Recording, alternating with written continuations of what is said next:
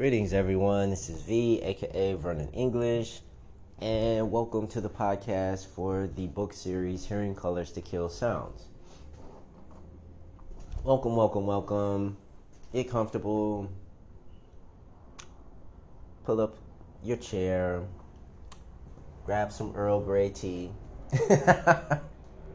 and you can put on your obscure thinking cap on because it is specifically for that that I designed this book. And I'm thankful, thankful, thankful. I may not show it enough, but I want to thank the listeners and the subscribers and anyone else who listens to this podcast because they did not have to do so. And they could do easily anything else in their day, but they chose to listen to my random and completely obscure story. And I'm thankful for that. It helps with my creativity and my imagination. And so, basically, where I'm at now is writing the fourth book. And I'm doing so each day, bit by bit, piece by piece, and piecing together what it is that I want to convey and the messages that I want to convey.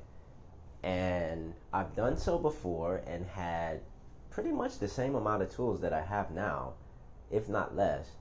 And I was out on the beach working and having these conversations with people.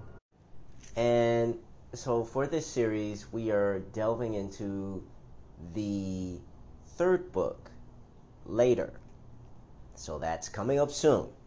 But right now, we're still in the second book. There's so much material, there's so much things that I have to explain as to how this culminates. And I tell people I will explain things one time just because I want them to have their own frame of reference when they read it. And if they are confused, then that also adds to their own frame of reference.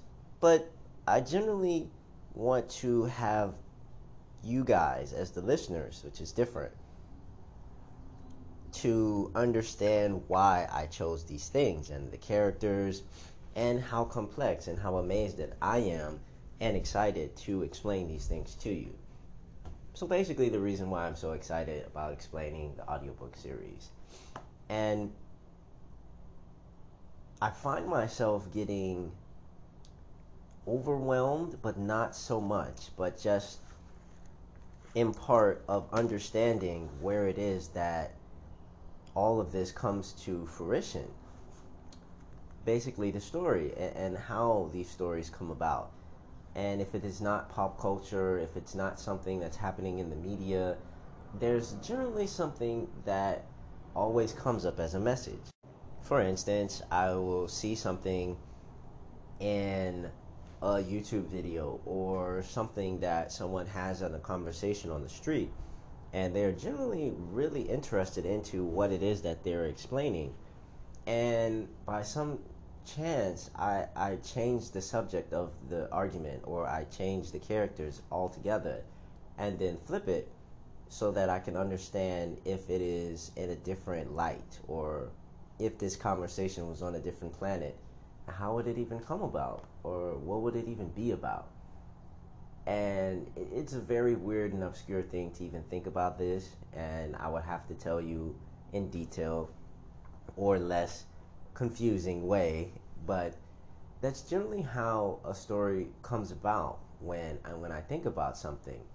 Or for instance if i remember something uh, from back in like i don't know when i was younger probably in my early what nine years old and ten when I used to watch certain things that would fly over my head. Uh, what do you call these things? Live action series and their jokes and puns, and, and understandably how the characters transitioned over time into more of their character flaws or more of their in depth analysis of themselves so the reason why I'm telling you this story is because how the floating isles came about is an interesting tale. And I've told part of this story before, but not in super, super, super implicit detail. But the floating isles, there's many things that I had as an idea when I first created this story. And the general sense of the story always came about when I was thinking of different settings. So, one setting would obviously be the land and how diverse and how uh, completely alien to our own ecosystems it would be. But then, two, there would be something else. And obviously, underneath the sea and underneath the ocean, there's a topography and a differentiation of how one even thinks about something like that. And, and I, I always think of when someone talks about uh, a scene or something that they've seen before, we always think of an analogy that we have previously thought of. And so it would be like a snow globe underneath the ocean, and then obviously transistors and other things that connect that we don't even know um, the complexities to, would be the general sense of an underwater city or a dome. Now, that's not generally what I always see when I create the scenes from Celestial. Celestial is the planet in which uh, the story takes place. But I teeter back and forth between certain things and the mysteriousness and not explaining everything. And so there are other scenes in Celestial that I wanted to play with, and one was being uh, the desert. And the desert is a moving environment, and it's something that is the same vein as snow. And so it is desolate, or it is devoid of the natural wonders or things that people are used to seeing. For instance, in a forest or a meadow or a mountainside. And the thing that I wanted to talk about as far as in the desert or in the snow is that there are still natural wonders there.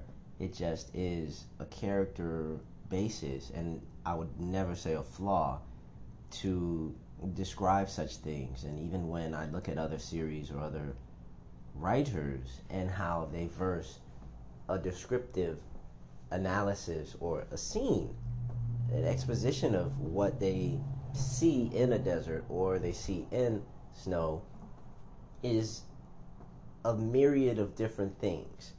Some people colorfully paint the picture and describe everything in a very fluffy fashion, while others leave it as a character tool or a story tool to purvey the overlaying theme or the feel of a place, the heat or the, the lack of uh, nutrients uh, is felt by the characters and their nuances or the way that they talk to one another. Now, obviously, you can go to a master class and hear other artists and other writers uh, depict in a very colorful and a very eloquent fashion and very professional since I'm only self published and these guys have gone through publishing houses and have over 100,000 other listeners and readers. However, I weirdly, I, I, I, had to uh, pause for a second and say this because it is really it is truth to think of myself in the same vein as that, but not in an ego base. Um, it's quite looking at someone as a peer and thinking of them having the same tools that I have and not the same imagination and same thinking, but what would I bring to them that makes sense and has them asking me questions and has them excited the same way I am about my story. So, if that all makes sense and makes sense is under the hat that you have on and put your thinking cap on, or at least your pondering cap, the the thing that I wanted to bring to this next installment was the floating isles, because all of these other different scenes pervade in my mind. There was the city, there was the countryside, there was open meadows and fields, there was the ocean, and then I thought about it and I was like, wait a minute, there's something missing. I was like, oh right, a floating island. now, as obscure and weirdly enough, And to someone who's not a nerd, you would obviously be like, well, why does that even make sense? So I'll explain. When I mention something from my childhood, it's not so much based off of things that were in my field of vision, such as obviously the city and obviously uh, family members and houses and things like this.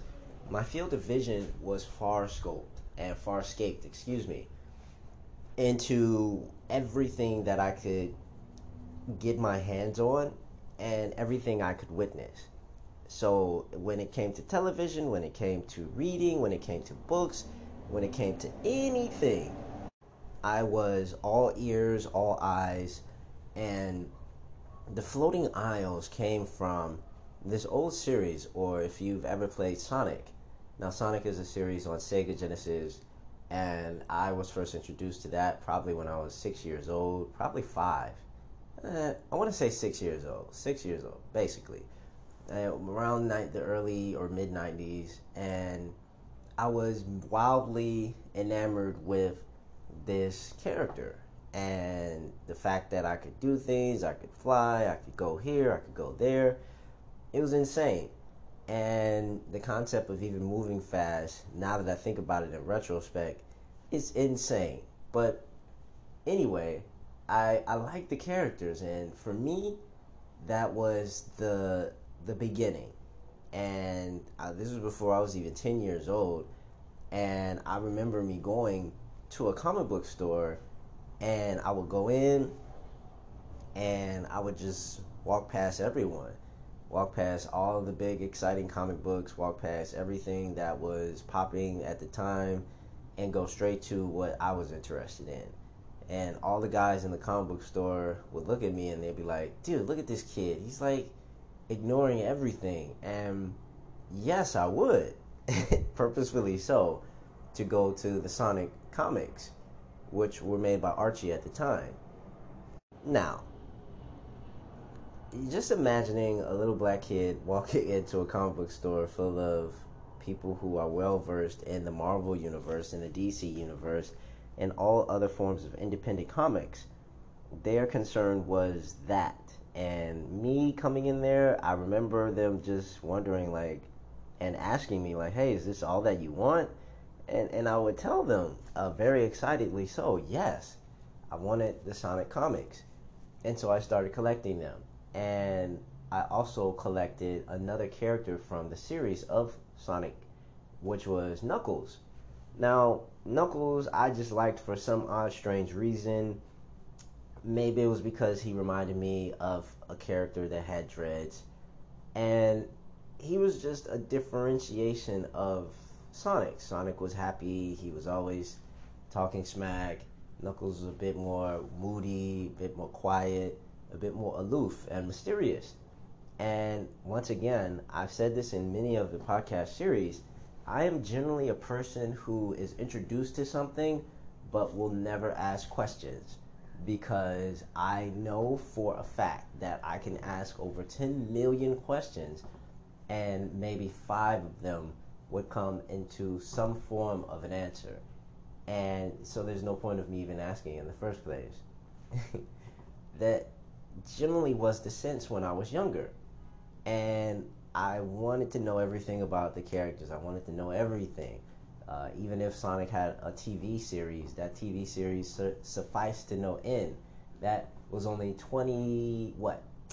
If 23 minutes of an entertaining storytelling prose, but it still did not explain the backstory. It did not explain the same details which I discovered in comic books. And so I would go through and I'm like, yo, okay, what else happened? What else happened?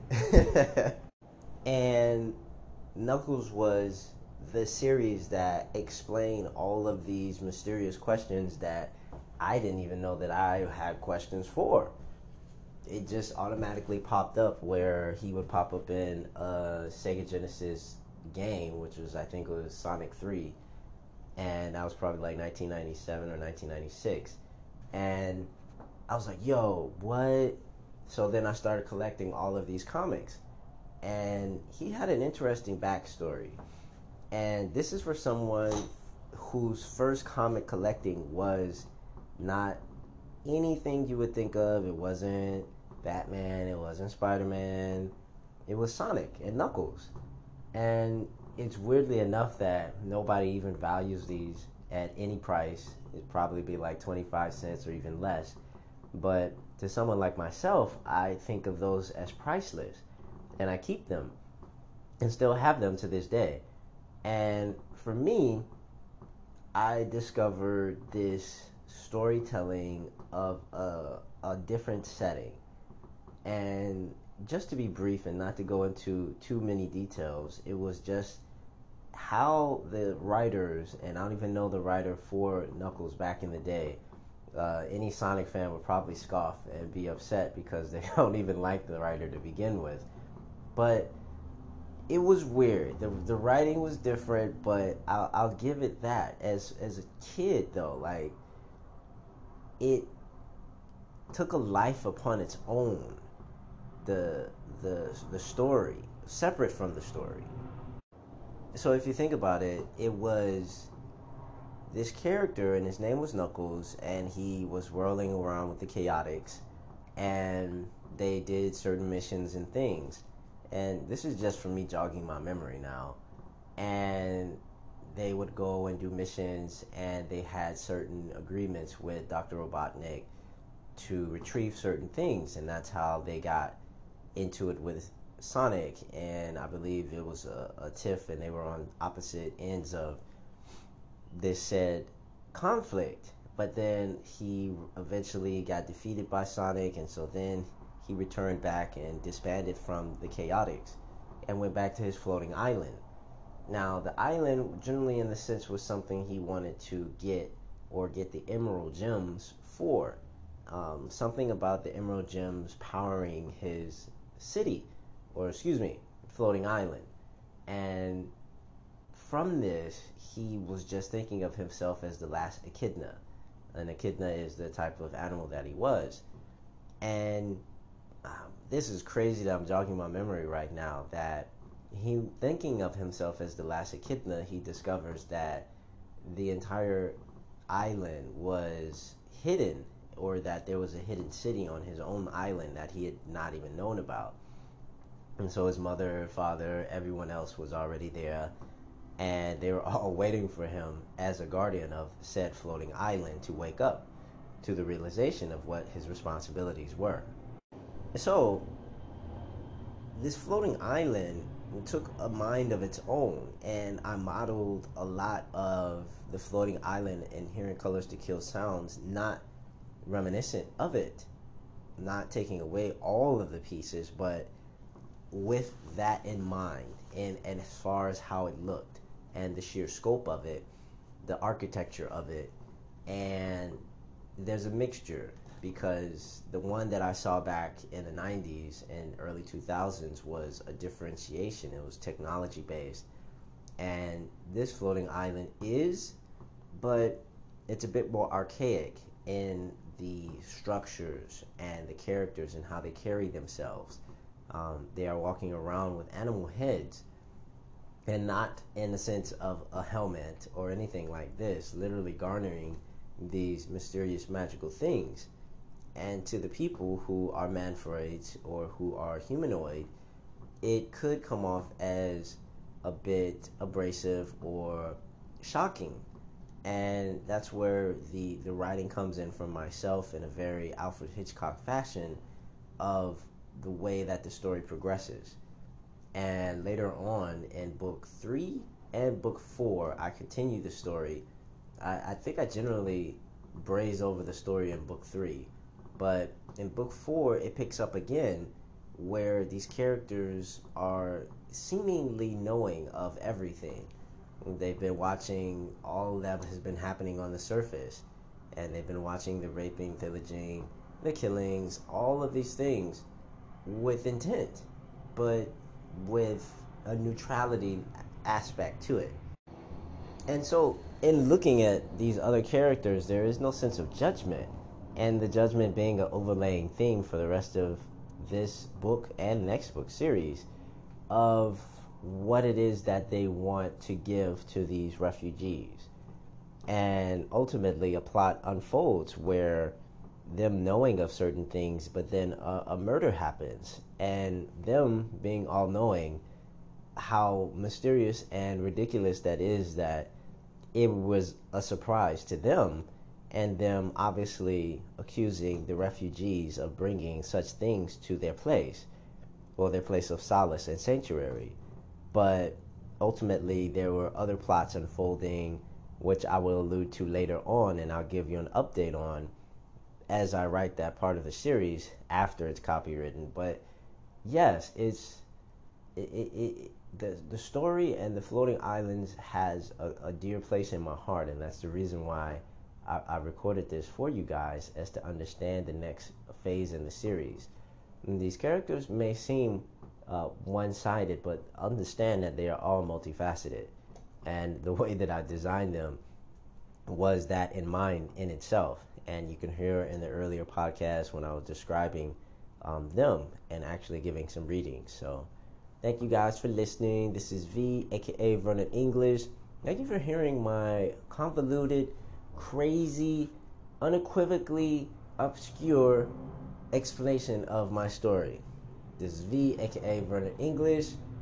Peace. Oh, hit the subscribe button.